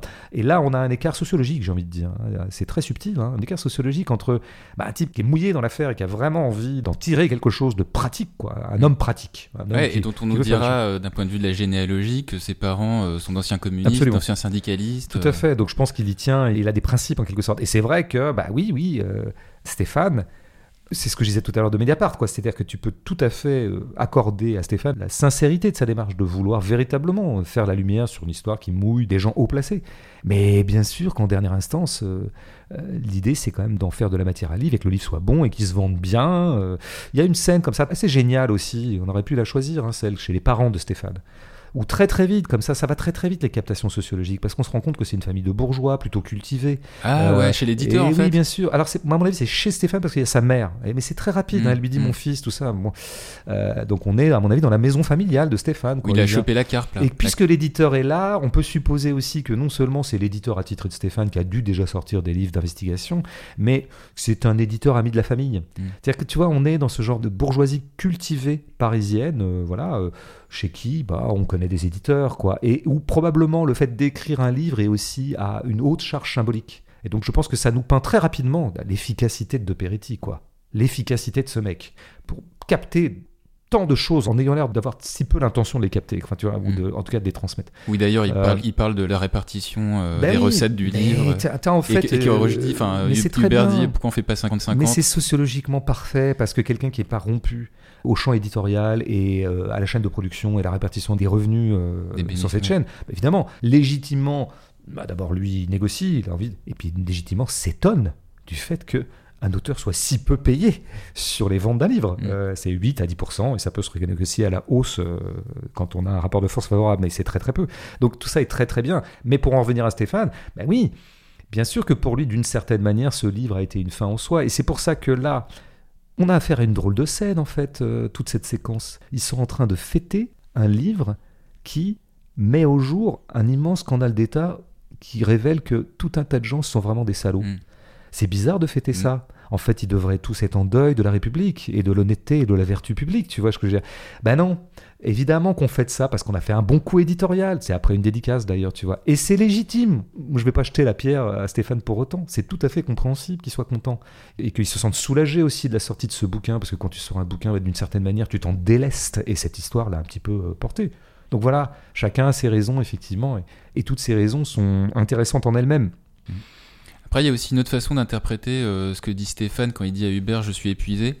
C'est que l'enquête l'a littéralement épuisé. Mais par-delà cet aspect, il restitue aussi physiquement le fait qu'à ce moment du récit, bah, le débit ininterrompu euh, euh, d'informations charriées par la parole l'a épuisé. Tout comme euh, le spectateur pourrait être à ce moment du film épuisé. Tout à fait. Il y a une, Moi, forme de ouais. fidélité esthétique du point de vue de la densité de la parole, de ce qu'elle produit sur les corps. Ouais, nous sommes nous-mêmes un peu épuisés à ce moment-là du film d'ailleurs. Mais je pense que d'ailleurs, euh, moi je pense que à ce- on doit être au bout de deux heures à ce moment-là parce que le film fait 2h10 et on est vraiment vers la fin. Ouais, Euh, c'est ouais. On est, on est doublement épuisé. On est épuisé pour la raison que tu dis, à savoir effectivement. Bah, il y a le procès, quand même, après, hein. Quelle enquête Oui, il y a quand même le procès. Donc on doit être à 1h03 quart. Mais je pense qu'on est. Enfin, moi, ce qui m'épuise aussi, tu sais, dans ce genre de film, je vais te le dire, c'est. Tu sais, c'est comme quand tu lis un livre que tu adores. hein. Je veux dire, c'est souvent les livres qu'on lit le plus lentement. Non pas pour savourer les mots parce qu'ils sont tellement beaux, pas du tout. C'est parce que tu n'arrêtes pas de t'arrêter quand tu lis un, un super livre. Mm. Pourquoi? Parce que c'est trop. C'est trop. Faut, faut. Moi, je. je Ça me fait ça quand je lis un Dostoïevski. ben, par exemple, tu vois, euh, je veux dire, euh, ouais, Dostoevsky, Amélie Nothomb, enfin tous les grands, quoi. Euh, non, mais c'est presque, c'est pas une suffocation, pas exagérer, mais parce que je pense que une grande œuvre se caractérise par son extrême densité, sa densité vitale en fait, qui passe par la forme, le style. Euh, moi, je trouve que ce film est d'une très très grande densité. Il se passe tout le temps énormément de choses dans le plan, au point même qu'il arrive qu'on ne voit pas tout. On passe à une autre scène. Euh, donc euh, l'unique scène entre euh, Jacques Billard, euh, donc le chef des stupes, quoi, Ouais. côté police, Ou le chef de la mafia, on sait plus trop à ce moment-là Ouais. du film. et donc entre Jacques Billard et Hubert, ils sont au restaurant. Alors au début de la scène, qui est une séquence en deux plans ou un plan séquence? Euh, sais pas un- s'il y a un pour moi, c'est un plan. C'est un plan pour Ouais. toi? Parce que ouais. Euh, donc euh, ouais, en tout cas, ouais, en a un, un- plan séquence qui va effectuer euh, un panneau sur la fin, mais ça commence donc avec Hubert qui attend son ancien patron Jacques Billard. Le spectateur, c'est à cet instant qu'Hubert est en contact avec la presse. On se dit du coup, en apercevant le portable laissé sur la table, que l'invitation à déjeuner est une manière déguisée bah, d'enregistrer des aveux compromettants de Billard sur l'affaire. Billard en bon flic ne tombe pas dans le panneau. Et progressivement, on passe d'une conversation qui balaie tour à tour bah, les vestiges d'une ancienne amitié, puisqu'on a du tutoiement entre les deux. Euh, Billard qui appelle Hubert même canard dans un mélange euh, d'affection et de condescendance. L'évocation de la femme d'Hubert, ce qui finit par mettre euh, Hubert en colère. Et donc, on a eu en quelques minutes un spectre relativement large du personnage de Jacques Billard qui, au début, passera pour un patron de la police en position de force par rapport à Hubert, puis à un ancien ami, puis à un froussard. Alors que Hubert, situé dos au mur au sens propre comme au sens figuré, passe de victime à agresseur. Lorsqu'il fait un esclandre qui fait même tomber un vase, euh, un vase chinois. Et donc là, on retrouve bah, l'une des caractéristiques euh, de ce film, qui est d'injecter ponctuellement de la réversibilité dans les rapports de force entre les personnages, des effets de modulation et de complexité euh, des personnages par rapport aux lignes narratives initiales. Hmm. Ce qui est quand même présenté comme la grande rencontre du film, quand même, puisque le cœur des choses, c'est les relations entre ces deux-là, euh, qui sont à la fois des relations filiales et de trahison, de tout ce qu'on a dit. Mm. Là, cette scène est faite un peu pchit, hein. T'as donné les tenants et les aboutissants de leur discussion, qui est effectivement à géométrie variable, réversible, machin, mais c'est surtout un peu piteux ce qui se passe entre eux. C'est un petit incident de restaurant, pas super classe. C'est même pas une grosse baston où effectivement on ferait voler les vitres, tu vois. Il y a, comme tu as dit, un pauvre vase qui tombe et qui casse même pas. Mm. Tu vois ce que je veux dire? Alors elle est, moi j'adore la scène. Je trouve cinématographiquement la scène géniale, mais dramatiquement, elle ne tient pas du tout la promesse qu'elle aurait tenue dans un film euh, plus conventionnel, je dirais, qui nous aurait joué là le grand affrontement où on se serait tout Peut- dit. Peut-être que c'est ça en fait euh, l'idée de, de Peretti, c'est toujours prendre les scènes à rebours de ce qu'on imagine qu'elles sont en fait. Sur, un mode qu'on a beaucoup identifié chez Paul Thomas Anderson, mais il me semble que De Peretti, chez lui, là où Paul Thomas dit Bon, comment font tous les autres et moi je vais pas faire pareil, euh, et je vais tromper mon monde, je vais vraiment euh, prendre un angle tout à fait euh, de biais, je pense que De Peretti, son truc, c'est plutôt voilà comment on filme les choses conventionnellement quand on veut en gros de filmer du cinéma, comme disait Louis Corricchi, on veut filmer du cinéma, donc on filme du cinéma. Plutôt que de raconter une scène entre deux personnes, on va essayer de reproduire ce qu'on a vu mille fois au cinéma. Donc du coup, on va faire des gros plans, et donc du coup, les visages seront dérobés, et donc du coup, les acteurs parleront comme à- on n'ose même plus le faire dans un certain théâtre académique, etc. Tu vois. Donc de Peretti, je pense que ce qui va opposer à ça, c'est comment elle peut vraiment se passer cette scène entre les deux là? Et peut-être que d'ailleurs, si elle a eu lieu, comment elle s'est passée vraiment? Eh ben peut-être qu'elle s'est passée de façon anti-dramatique, anti-théâtrale. Peut-être que c'était pas grand-chose en fait, quoi. Ce qui crée un truc de bah, de statu quo. C'est-à-dire, au bout du compte, cette scène qui aurait dû faire avancer quelque chose ne fait rien avancer. Euh, on- n'en tirera rien, quoi, comme à peu près de tout le reste du film, quoi. Alors, où de Peretti est fort, c'est quand même que la scène arrive quand même à être hyper puissante. Très très intense, ça monte très très vite, et quand même on sent passer l'affrontement entre les deux. Donc il arrive, sans tomber dans euh, les clichés posturaux de la dramatisation, à quand même donner une intensité dramatique à sa scène. Je- bon, c'est balèze, hein, c'est balèze. Et ça tient beaucoup, je pense, à la qualité des acteurs, dont Vincent Lindon. Il articule Bah, bien dans ce film. Que son Vincent est Lindon. bon. Oui, d'ailleurs, je pense qu'il y a un effort d'articulation. Euh, mais la deuxième raison pour laquelle ils sont tellement bons tous les deux dans cette scène, mais je crois qu'en fait, c'est aussi parce que De Peretti leur donne un dispositif de jeu très intéressant, tu vois. Parce que ce plan large fait qu'ils sont. Leur corps est en entier apparent dans l'écran. Et ça, c'est une très bonne façon de diriger les acteurs, en tout cas d'un certain point de vue qui pourrait être le mien. Parce qu'un acteur qui sait que tu le cadre large et que tout son corps est engagé dans le plan, il pense véritablement à jouer avec son corps. Et donc, il est un peu moins obnubilé par le fait de faire des gueules, par le fait de faire des mines. C'est-à-dire que ces pauvres acteurs, on n'arrête pas de les, cadrer gros plans. Ah bah donc du coup, bah, ils se sentent obligés de faire des trucs avec leur visage, quoi, puisque tout passe par là. Et donc on a de la surexpression. Et donc voilà, c'est un appel au surjeu. Alors que si tu, voilà, tu sais très bien que le gros plan, il est quand même, enfin, les visages sont un peu loin dans le plan, ils sont à 3-4 mètres de la caméra. Donc bon, du coup, euh, on n'a pas besoin de jouer là-dessus. Je pense qu'ils jouent plus avec leur corps. Et la scène, elle est, ça serait très intéressant de la regarder en muet, par exemple. Autant je trouve, j'adore ce qu'ils se disent, hein. Mm. mais ça serait très intéressant de voir comment les corps sont expressifs et comment la chorégraphie pure de la scène, c'est-à-dire sa physicitude ou sa physicalité, je sais pas comment on dit, euh, parle toute seule dans les rapports de force entre eux, jusqu'à évidemment au moment où ils se lèvent tous les deux et se prennent la gueule. Donc voilà, une chose est de constater, encore une fois, que tous les acteurs sont bons dans ce film, que c'est sans doute un des plus grands rôles de Roche Dizem, sans doute un des plus grands rôles de Lindon, sans doute un des plus grands rôles de Pio Marmaille, et je te passe sur tous les rôles seconds qui sont tous excellents. hein. Mm. Euh, autre chose, c'est de se demander qu'est-ce qui, dans la méthode Peretti, Ben, euh, va- leur permet d'être aussi forts. Allons-y gaiement. Donc c'est la. Avant de retrouver les auditeurs pour la partie interactive, bah, on va revenir sur euh, une dernière séquence là. Et la dernière séquence, euh, la séquence c'est celle du procès. Donc euh, c'est l'avant-dernière séquence du film, hein, avant qu'on aperçoive Roche Dizem euh, partir en voiture. Et donc Jacques Billard, euh, patron des stupes, il a porté plainte en diffamation contre le journal Libération. Les parties prenantes se retrouvent au tribunal euh, dans un procès où là encore la parole circule entre les journalistes, la présidente de la cour et Jacques Billard. L'idée étant que chacun euh, ben, fasse valoir sa part de vérité sur ce scandale d'État. La supposée rédactrice en chef de Libé ou euh, chef de service défend euh, sa rédaction et un de ses éditos, en s'attaquant, je la cite, non pas à un homme en particulier, mais à un système. Et euh, côté Billard, ben, il défend une fois de plus sa stratégie de laisser passer la drogue pour notamment s'attaquer, dit-il, à la logistique des trafiquants. Alors on avait dit Quelques mots dans l'épisode 4 sur les procès comme étant une matière de théâtre au cinéma. Le théâtre que produit notamment l'institution étatique pour rendre la loi, et notamment euh, son côté ritualisé pour se rendre crédible. Ce qui me permet bah, de dire un mot euh, sur la méthode de réalisateur euh, de Thierry de Peretti, qui est aussi entre parenthèses metteur en scène de théâtre. Je me suis donc renseigné sur sa méthode de tournage, et ce que m'ont confirmé mes sources, c'est que pour cette séquence, la caméra tourne pendant près d'une heure comme si les acteurs bah, disaient leur texte dans des conditions de représentation théâtrale. Ce qui fait que, premièrement, cette méthode qu'on pourrait qualifier de naturaliste, elle facilite l'immersion des acteurs dans la fiction qui sont censés incarner. Et deuxièmement, bah, ça permet d'obtenir des plans sans cut, des plans longs, fixes, agrémentés de panneaux, qui du coup euh, accentuent la mise en tension des points de vue, notamment dans l'échange entre euh, Billard et la présidente de la Cour, mais aussi entre Billard et l'avocat du journal Libé. Je ne savais pas que De Peretti fonctionnait comme ça. Tu me l'as dit avant qu'on commence le podcast, et... Hmm. mais ça m'a pas étonné. Ça m'a pas étonné parce que voilà, je, On, reconnaît là une certaine famille de cinéastes qui se caractérise par une certaine façon de mettre en condition euh, les acteurs ou de gérer la prise, quoi. De, bon, et notamment ce fameux coup de bah, il y a, le, monde du cinéma se divise en deux, l'histoire du cinéma se divise en deux. Il y a des cinéastes qui veulent dire action, puis il y en a d'autres qui veulent pas dire action.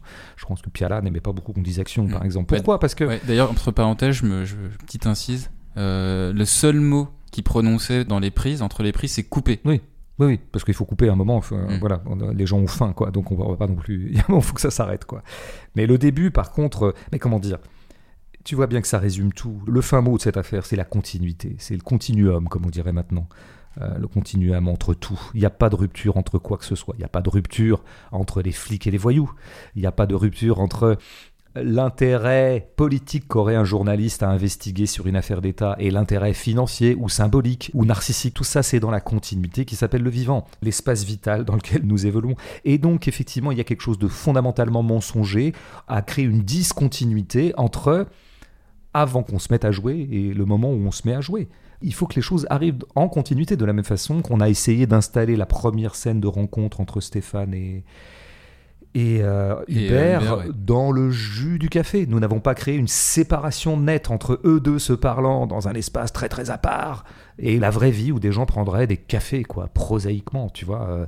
Donc on essaie de ressaisir une continuité et donc cette technique, euh, encore une fois que pratiquait Piala, mais pratique aussi d'autres cinéastes qui sont des cinéastes de la captation et qui cherchent une sorte de justesse matérielle de la prise, ont pratiqué aussi. Moi, dans ce procès, je parlerai que d'une seule chose, qui me paraît quand même son fait formel euh, fondamental, c'est son point de vue.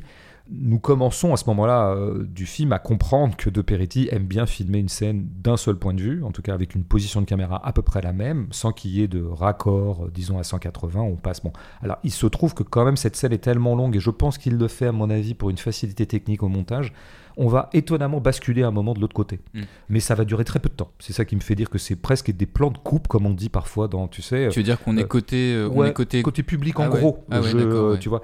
Euh, mais ça dure très peu, tu vois. Tu t'en souviens même pas parce que le reste du temps, je sais pas si la scène fait un quart d'heure, tu as moins 14 minutes depuis le même point de vue. Alors où se trouve la caméra? Elle se trouve, c'est très intéressant. Parce que c'est toujours pareil, comment est-ce qu'on filme les procès en général? Ben, c'est toujours la même erreur. Tous les gens qui ont un procès à tourner dans leur film, parce que le scénario passe par un procès, ils vont surtout essayer de copier des films de procès. Donc ils vont en fait réagir à des automatismes. Ah bah c'est comme ça qu'on filme un procès. Bah comment est-ce qu'on filme un procès en général? On le filme en général en restituant la théâtralité que se donne la justice elle-même quand elle s'exerce. Parce que la justice a inventé une scénographie. Euh, ça fait tout à fait partie de son job. Il faut, pour pouvoir être crédible comme administrateur de la justesse, comme arbitrant des contentieux euh, au nom du droit et au nom de la loi, il faut que le décorum soit imposant. Donc pour ça, il y a des costumes hein, qu'on connaît bien, mais il y a aussi des positions, et puis il y a une scénographie de la justice, un peu solennelle, comme ça, avec une position du juge bien claire, euh, les jurés qui sont là à droite, le, procureur par-ci. Tout ça est très... Voilà, il faut faire impression sur le peuple au nom duquel, en tout cas censément, on dit la loi. Euh, eh bien, De Peretti fait un geste tranquillement anarchiste. Je dirais tranquillement anarchiste. Il se met de l'autre côté. Il refuse de filmer le théâtre de la justice. Il, euh, est près de la présidente en fait. Et il est à côté de la présidente. il est à, gauche. Soit, il se met à gauche, soit il se met à droite. Oui, parce que du coup, pour le coup, on a à la fois le cumul d'un panneau, hein, des panneaux droite-gauche. Il balaye en panneau et il balaye aussi en travelling. Hein. Là, on a vraiment l'exemple des deux, donc il va. Mais il se met donc en profite de la juge et puis parfois il va un peu derrière elle. Mais en tout cas, on n'a pas épousé la théâtralité de la justice puisqu'on se retrouve de l'autre côté. Deuxièmement, cet angle nous permet quoi? Nous permet d'embrasser tout à la fois parce qu'il ne faudrait pas pour autant croire qu'on adopte le point de vue du juge, au sens où on se mettrait à la place du juge, comme si nous, il voulait nous mettre, nous les spectateurs, dans la même position qu'un juge. Pas du tout, puisqu'on est légèrement à gauche du juge, hein, et donc la juge est elle-même prise dans le plan.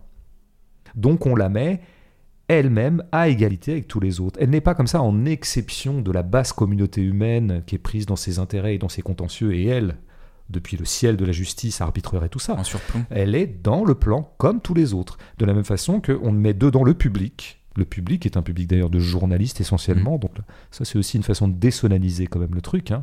C'est jamais qu'un procès pour des journalistes, hein. il n'y a pas le côté tu sais, habituel, euh, la foule s'est précipitée au procès de Nordal Lelandais Mm. et au moment du verdict régnait, alors attention, une tension palpable bien sûr, puisque la tension Était palpable. sur BFM, la tension est toujours palpable. Mais sur Antenne 2 aussi, il y a 30 ans, hein, la tension a toujours été palpable. Je... Peut-être qu'un jour on accolera un autre adjectif à ce beau, ce serait sympa. Euh, donc voilà, on met tout ça sur le même plan, on remet à égalité tout le monde, tout le monde est pris dans le même bain, et donc il y a bah oui, une circulation, euh, celle qui s'organise dans à peu près tous les plans du film, et notamment là, entre tous les partis, parce que on a bien vu, oui, ce public, mais ce public, nous on commence à le connaître, c'est le public des journalistes, mais nous ça fait une heure et demie qu'on suit un journaliste, donc nous, nous savons à quel point un journaliste n'est pas, comment dire, n'enquête pas en surplomb de ce sur quoi il enquête, il est lui-même pris dans la chose. Eh ben les journalistes sont pris dans le plan. Ceux qui vont avoir à rendre compte de l'affaire, ils font partie de l'affaire. Puisque la, restitution écrite que tu fais de l'affaire, c'est un élément de l'affaire aussi. En fait, tout est un élément de l'affaire et donc tout doit être dans le plan. Et puis bien sûr, nous avons les deux parties adverses dans le même plan. Et qui sont traitées, ça c'est notable aussi. Ça fait deux heures qu'on est avec Stéphane. Bah, Stéphane est devenu notre copain. Euh, Nous, on a presque, malgré nous, en quelque sorte, adopté le point de vue de Stéphane. On est avec lui, on Et était c'est la première confrontation entre Stéphane euh, et, et, euh, Jacques Billard. et- et Billard. Mais on aurait attendu qu'à un moment, quand même, euh, comment dire, un cadrage, un raccord acte le fait qu'on est quand même plus proche, nous, de Stéphane que de Jackie Billard. Ouais, et Euh, bah c'est pas du tout le cas parce que Jacques Billard en fait, il fait valoir en fait euh, sa part de vérité sur l'enquête, Tout à fait. qui est tout aussi valable d'une certaine façon euh, Mais que, celle de. C'est filmé comme ça. Et là, le panneau droite-gauche, il prend tout son sens. hein. Le panneau droite-gauche aller-retour, bah, c'est euh, Stéphane, euh, Jackie, Jackie, Stéphane. Mais encore une fois, j'insiste sur le fait que ce soit tout à fait étonnant de fonctionner comme ça, au bout de deux heures, où nous, nous avons été avec Stéphane contre Jackie. Donc là, la mise en scène remet à égalité tout le monde. Et d'ailleurs, Lindon défend très bien sa pomme. Et ce Jackie Billard finit presque par nous convaincre qu'en fait, notre Hubert, notre cher Hubert qui vient de mourir, et qu'on a fini par beaucoup aimer, parce que quand même, on a un peu de respect pour lui, bah, peut-être que c'était effectivement une brêle. Et puis, il y a un élément qui est quand même subtil dans ce procès. Par rapport à ce qu'on attendrait comme alors c'est très andersonien ça pour le coup pour de vrai. Parce que ce qu'on attendrait à la fin d'un film comme ça le procès sur lequel débouche ce genre de film c'est un procès qui doit être en continuité avec ce qu'a été l'énergie développée pendant deux heures. Quelle a été l'énergie développée pendant deux heures? Il y a un incriminé et il y a des incrimineurs l'incriminé c'est notre méchant il s'appelle Jackie Billard les incrimineurs sont Stéphane les journalistes et sa rédac chef bah donc le procès va être un procès de Jackie Billard. Ben c'est pas ça qui se passe. C'est Jacques qui fait un procès contre Stéphane. Tu l'as dit tout à l'heure un peu comme ça, comme si c'était Ouais. évident. Mais c'est tout à fait étonnant dans une logique narrative. C'est- non, mais tu vois, on est C'est un, dans c'est un un truc, billard à huit bandes. on quoi. est dans un truc très tourbillonnesque quoi. C'est-à-dire que normalement on aurait dû avoir le procès de Jacques. En fait, c'est un procès de Jacques contre Stéphane. Incroyable. Mais en fait, factuellement, ce qui se passe dans le plan, c'est que ça devient quand même un tout petit peu le procès de Jacques, puisqu'il est à la barre. Et d'ailleurs, on ne distingue plus, d'ailleurs, parce que rien ne ressemble plus un plaignant à la barre qu'un accusé à la barre. Puisque tu auras à la même barre, interrogé à peu près de la même façon, Jacques, qui est le plaignant, et la rédac. Alors là, je veux dire, encore une fois, bah, bah, je vais terminer par où j'ai commencé. Arriver à ce que les choses passent comme ça, par la seule texture physique de la scène, la posture des corps, leur... euh, presque indépendamment de ce qui se dit, je pense que c'est la marque d'un grand cinéaste. Quand c'est la chair des choses qui parle. Voilà.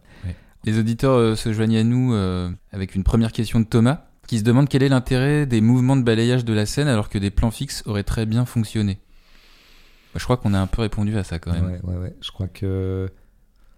On sait bien, tu sais bien Thomas qu'à la gêne on aime bien les plans fixes. On est connu pour ça dans le monde entier. hein. Moi quand je croise, euh, l'autre jour j'étais au, à Lima, au Pérou, tu vois ou pas? Un mec m'aborde, ouais, euh, très locationné, très bien, je fais bien l'accent espagnol. Et, euh, Et me dit, ouais, plan fixe, hein. Tu vois, tout de suite, c'est vraiment comme ça qu'on est. Ah, t'es bien identifié, quoi. Ouais, c'est plan fixe, quoi. Je vais me faire un t-shirt, quoi. J'aime les plans fixes. Non, donc on aime bien, mais, euh, mais on aime bien aussi ce qui, à mon avis, est le, la grande référence formelle de De Peretti, euh, qui est Oussia Ossienne, dont je recommande tous les films. Et donc tu verras, Thomas, qui fonctionne un peu de cette même façon, en flottement permanent droite-gauche, souvent en travelling, contre-travelling, accompagné de panneaux aussi, de légers panneaux. C'est toujours des mouvements très subtils, en fait. hein. C'est des mouvements d'appareil très légers, très fins dont la vocation est pratiquement d'incarner ce qu'on a présenté comme étant un flottement ou une, une porosité de tout, ou plutôt un continuum, encore une fois, entre les diverses énergies qui composent une scène. Donc à ce titre-là, c'est con à dire, mais on a du mal à imaginer le même film avec, en plan fixe. Ça serait pas du tout le même, quoi. Mhm. Pas du tout le même. Et alors, t'as Mathieu qui se demande à quoi sert le format 4 tiers du film? Eh bien, la réponse c'est euh, je ne sais pas. Je ne sais pas, je pourrais même dire, même quand je sais pas, j'ai des trucs à dire. Moi, je sais un peu. Toi, tu sais? Mm. Ah bah réponds, parce que moi, je sais pas. Bah, en fait, euh, De Peretti, il- déjà, il a une affection euh, tout simplement euh, esthétique pour le format parce que il- ça lui donne un côté brut qui lui plaît. Alors, qu'est-ce qu'il faut entendre par côté brut Je sais pas trop, mais Bah, en tout cas, fait référence à- au, au programme brut sur Internet. Je pense que De Peretti doit être fan. non, non, je pense que c'est autre chose. Par contre, c'est pas un 4 tiers, c'est un 1,37. hein. 1,37, Je sais pas si ouais. tu es au courant, mais voilà, je, je tenais à te le dire. Bien vu. Non, et puis surtout, pour lui, il dit que ça permet de concentrer le regard du spectateur. Et aussi, il a choisi ce format pour aller à l'encontre de l'apparence naturaliste réaliste du film. D'accord, très étonnant. C'est parfois étonnant de- d'écouter des propos de cinéastes. Euh, je, bon, je réfléchirais, mais je dois dire. Moi, mon, je te dis quand même un truc. J'ai été surpris de découvrir le 4 tiers pour une raison simple c'est que je faisais une sorte d'amalgame, sans doute biaisé et erroné, et d'ailleurs le film le prouve, entre justement une stratégie de la porosité avec comme ça une caméra baladeuse, comme ça latérale.